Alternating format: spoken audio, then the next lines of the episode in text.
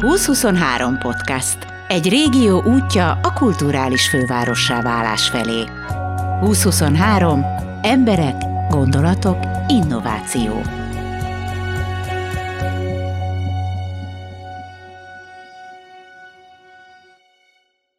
A Cirkollektív program arról szól, hogy zsonglőrködni hétköznapi dolog, ha valaki zsonglőrködik a hétköznapokban. Kaphatsz néhány labdát, ördögpálcát vagy kendőt a kezedbe, néhány adag adrenalint a testedbe. Három labdát dobálni majdnem olyan jó dolog, mint tábortűznél gitározni, és hozzá nem hamisan énekelni. Tehát érdemes odafigyelnetek. Ami most bemutatkozik, az a Cirkollektív program. Kendőzni ma mindenki tanulja meg, aki még nem kendőzött, az is. Nagyon egyszerű, földobom keresztbe, földobom keresztbe, földobom keresztbe, földobom keresztbe, és az a jó benne, hogy annyira lassú, hogy oda fog érni a kezem elkapni, mire leesik. Itt másodjára vagyok itt. Én úgy láttam, hogy te tudsz három labdát dobálni. Igen, mert már, mert már zsonglőrködök a hétköznapjaimban már egy ideje. Nagyon ritkán, de egyre többet szeretném, de elkezdtem egy pár évvel ezelőtt. És honnan jött ez neked, hogy te zsonglőrködni akarsz? tizenkét évvel ezelőtt egy francia tanyán látogattam embereket, és ott, ott egy új életstílusra találkoztam, ahol... Um, zsonglőrködtek, meg kint éltek és kertészkedtek, és nagyon megtetszett ez a életnek a hozzáállása, és jó kapcsolódási pont, és játszó. Egy, egy természetes játszóház. Uh-huh. És te is uh, ilyen módon élsz ebben a pillanatban? Valamikor igen, valamikor nem. Az mindig hullámzó, de mondhatom, hogy igen. És uh, hogy néz ki ez az élet? Ezt írd le pontosabban egy kicsit, kérlek. Gyakorolsz keretek nélkül, meg szabad szemmel az emberekkel találkozni, és a sok nehézségen, ami legalább az én életemben, meg nagyon sok emberekkel van, ezt hogy lehet egy picikét uh, lágyabban, meg fel, hogy mondom magyarul, felszabadítani, úgyhogy egy kicsikét ezt a játszóteret visszahozni, hogy örömöt tudjunk érezni, és játszani az öröm, és ez egy módszer, amin keresztül tudunk kapcsolódni magunkkal, és másokkal, és kis vidámságot hozni. Akkor az így néz ki.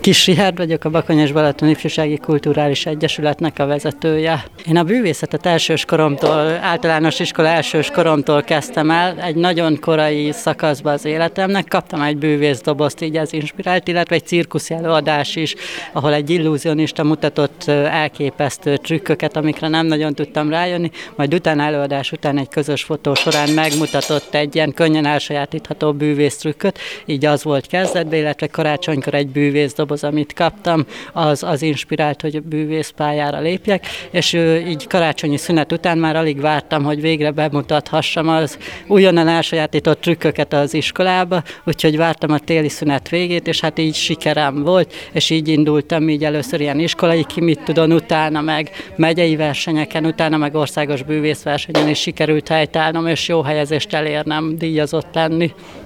Ez most egy ilyen nagy a fájdalom testemet érintetted meg, mert én is vettem az összes gyerekemnek bűvészdobozt, és utána aztán kerülgettem.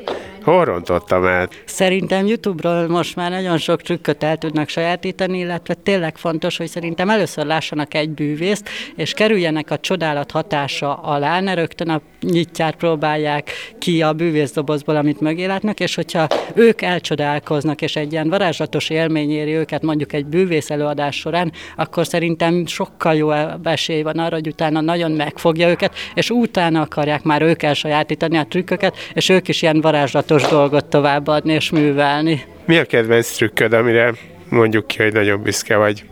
Én nagyon szeretem az illúzionista mutatványokat, illetve az ilyen gondolatolvasási, mentalista mutatványok állnak hozzám nagyon közel.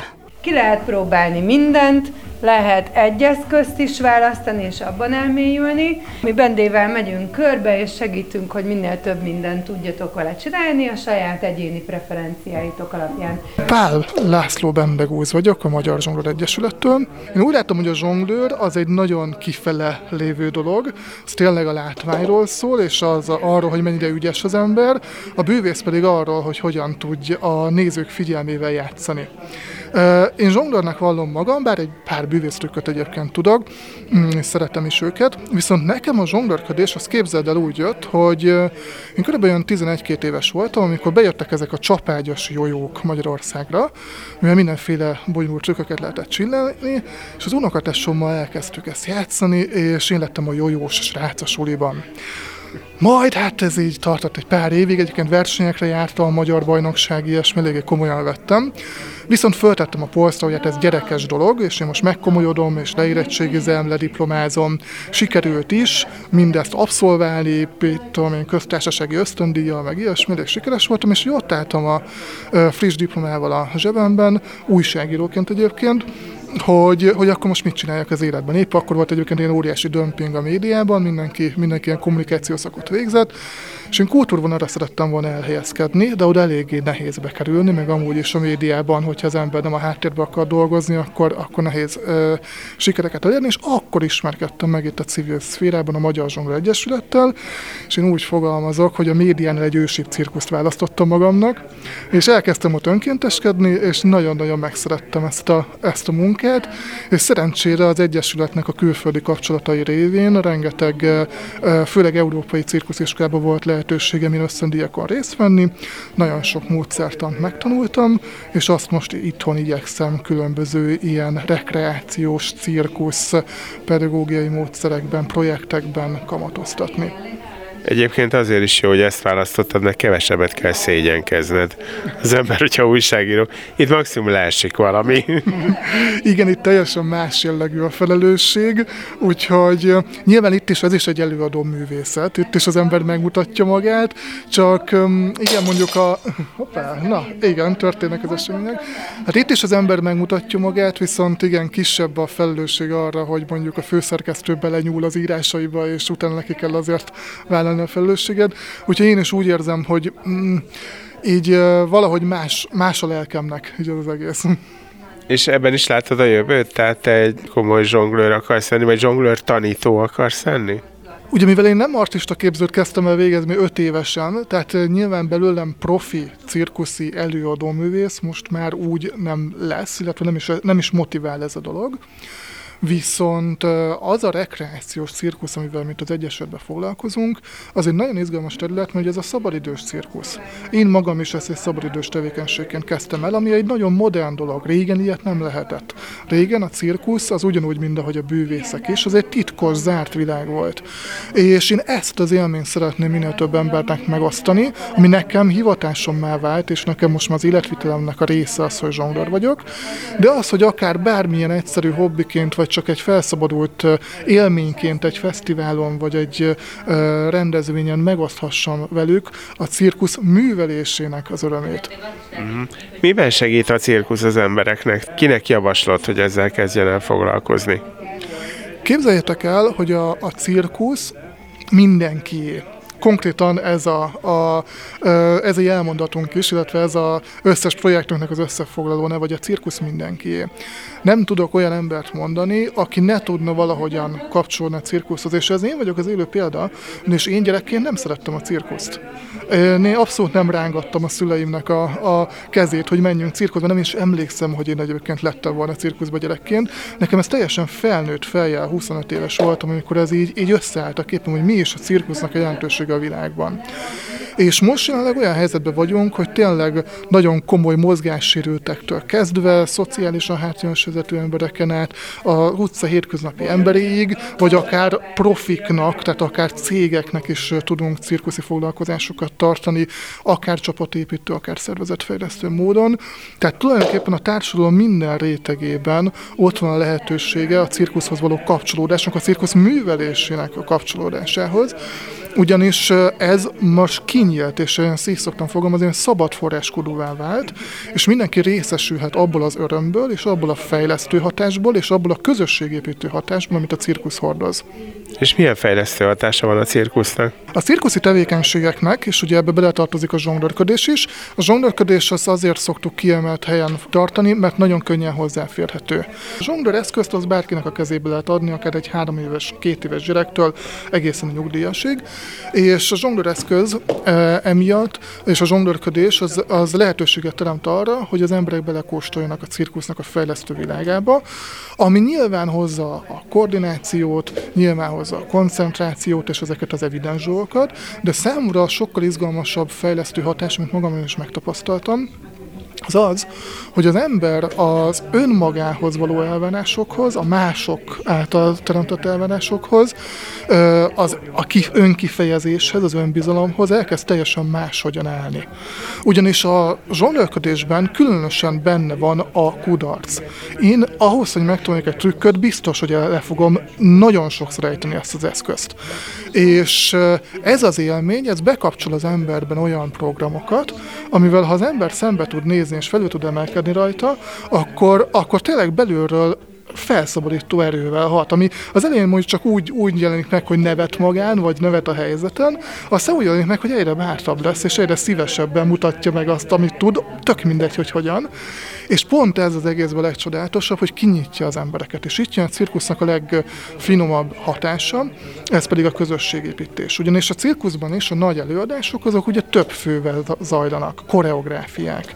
És tulajdonképpen az is, amit mi művelünk, az egy nagy közös koreográfia. Tulajdonképpen az a művészetnek az egyik legfinomabb szintje a szociális művészet, amikor sok embert terülünk össze, és velük alkotunk, és velük az ő szívükben jelenítünk meg új tartalmakat. És számomra nekem ez hozta az, élet, az életembe a cirkusz, hogy megélhetem ezt a fajta közös élményt a többi emberrel, amit egyébként a, egy sima szakmában, vagy hogyha csak a társadalmi elvárások szerint vittem volna tovább az életemet, a diploma után nem élhettem volna meg. Az a jó, hogy a cirkuszban ezek a mindig meg soha, ezek egy ilyen elfelejthető kategóriák. A diabolónak adunk egy kis lendületet, fölemeljük, behajtjuk, és hajtjuk, hajtjuk, hajtjuk, hajtjuk a vezetőkezünkkel. Gajos Veronika vagyok, a Magyar Zsonglőr Egyesület vezetője. Cirkollektív névre hallgat ez a program. Alapvetően az ötlet az a közösségi bevonás, tehát most ez a cirkusz, amivel mi itt próbálkozunk, azt nem csak nézni lehet, hanem csinálni is.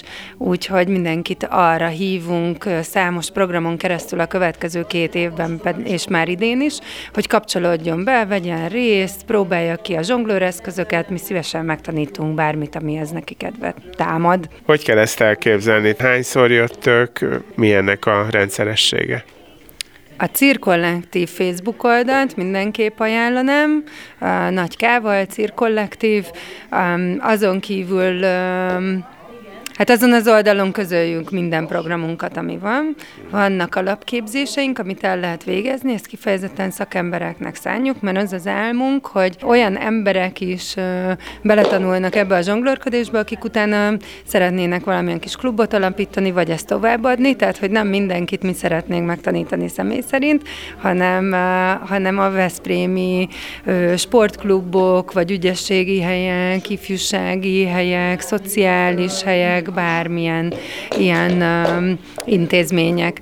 És hát amellett lesznek olyan programjaink is, ahogy már volt is, hogy leginkább a Kálvin János Parkot szeretjük erre, hogy mi csak így kimegyünk klubozni, úgymond, és akkor ott töltünk egy délutánt a parkban, ott is lehet hozzánk csatlakozni, erről is mindig majd a Facebook oldalunkon adunk hírt. Még nincsen ennek rendszeressége, de januártól már lesz. És ami fontos például, hogy lesz egy E K F pont, a, szintén a Kálvin János Park mellett, és az E K F pontban ott lesznek zsonglőr eszközök, tehát oda bármikor lehet menni nyitvatartási időbe, és úgymond ott lehet kölcsönözni, és ott lehet gyakorolni. És ehhez az E K F ponthoz, ugye Európa Kulturális Főváros, a programról beszélünk, ehhez a programhoz kapcsolódunk mi, és ott ezen a ponton a jutasi lakótelepen lesznek kisebb klubok is, nagyon reméljük, hogy hát így gyakorossággal, és akkor lehet oda jönni, játszani velünk.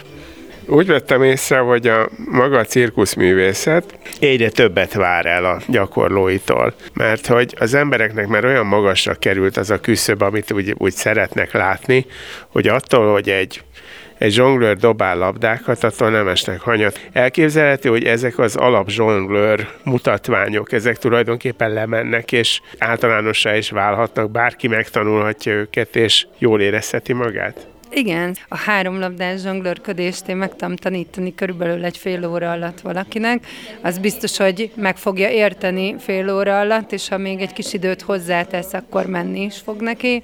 A többi eszközünk is olyanok, amik könnyen elkezdhetőek. Ugye azért a cirkusznak van egy, egy, egy magasabb szintje is, és az artista képzésben azért tudjuk, hogy nagyon ö, nagy fizikumot és kitartást igénylő ö, eszközökkel is dolgoznak, vagy akár csak az akrobatika. De én azt gondolom, hogy, hogy nem kell nekünk artistává válni feltétlenül. Egy tíz perces szünetben, ha fel tudom ö, dobni a hangulatomat ezzel, az endorfin és az adrenalin szintemet megemelem, akkor már pont elértük azt, ami, ami, ami jó lehet, amire jó lehet a cirkusz. Nagyon sokszor megforduló. Lehet dobálni, mindent dobálhattok, amit csak akartok. A cirkusz az egy művészet, úgyhogy azt gondolom, hogy hozza az összes ismérvét annak, ami, amit egy, egy művészeti ág hordoz, hogy igen, a kreativitás az egy nagyon fontos készség, ami szükséges is hozzá, de vissza is hat ránk, és kreatívabbakká válunk minden egyes alkotás által, és hát maga az alkotás öröme, az önkifejezés, a fellépésemnek a fejlesztése, és a fellépés akár csak hétköznapi értelembe véve is, hiszen ezek mind visszahatnak, és hogyha nekem jó lesz a fellépésem a színpadon, akkor az életben is a kiállásom és a megjelenésem az határozottabb lesz. Úgyhogy, úgyhogy ezek oda-vissza hatnak, és amikor az ember így szabadidős cirkuszi szinten ezeket gyakorolja, azzal biztos vagyok benne, hogy az élethez való készségei fejlődnek, és, és egyre um, inkább a, a, az élethez szükséges alapkompetenciákkal rendelkezni fog. Tehát ezt akarod mondani, hogy attól, hogy valaki zsonglőrködni tanul, nem csak dobálni fogja tudni a labdákat, hanem jobban fog majd élni. Ezt állítom, igen. Veronika megígérte, hogy engem is megtanít fél óra alatt három labdát dobálni. Látszik, hogy nem ismer. Gellért Gábor vagyok, és ha meghallgattátok a húsz huszonhárom podcast legújabb és régebbi adásait, zsonglőrködjetek egy keveset. Nagyon felszabadító.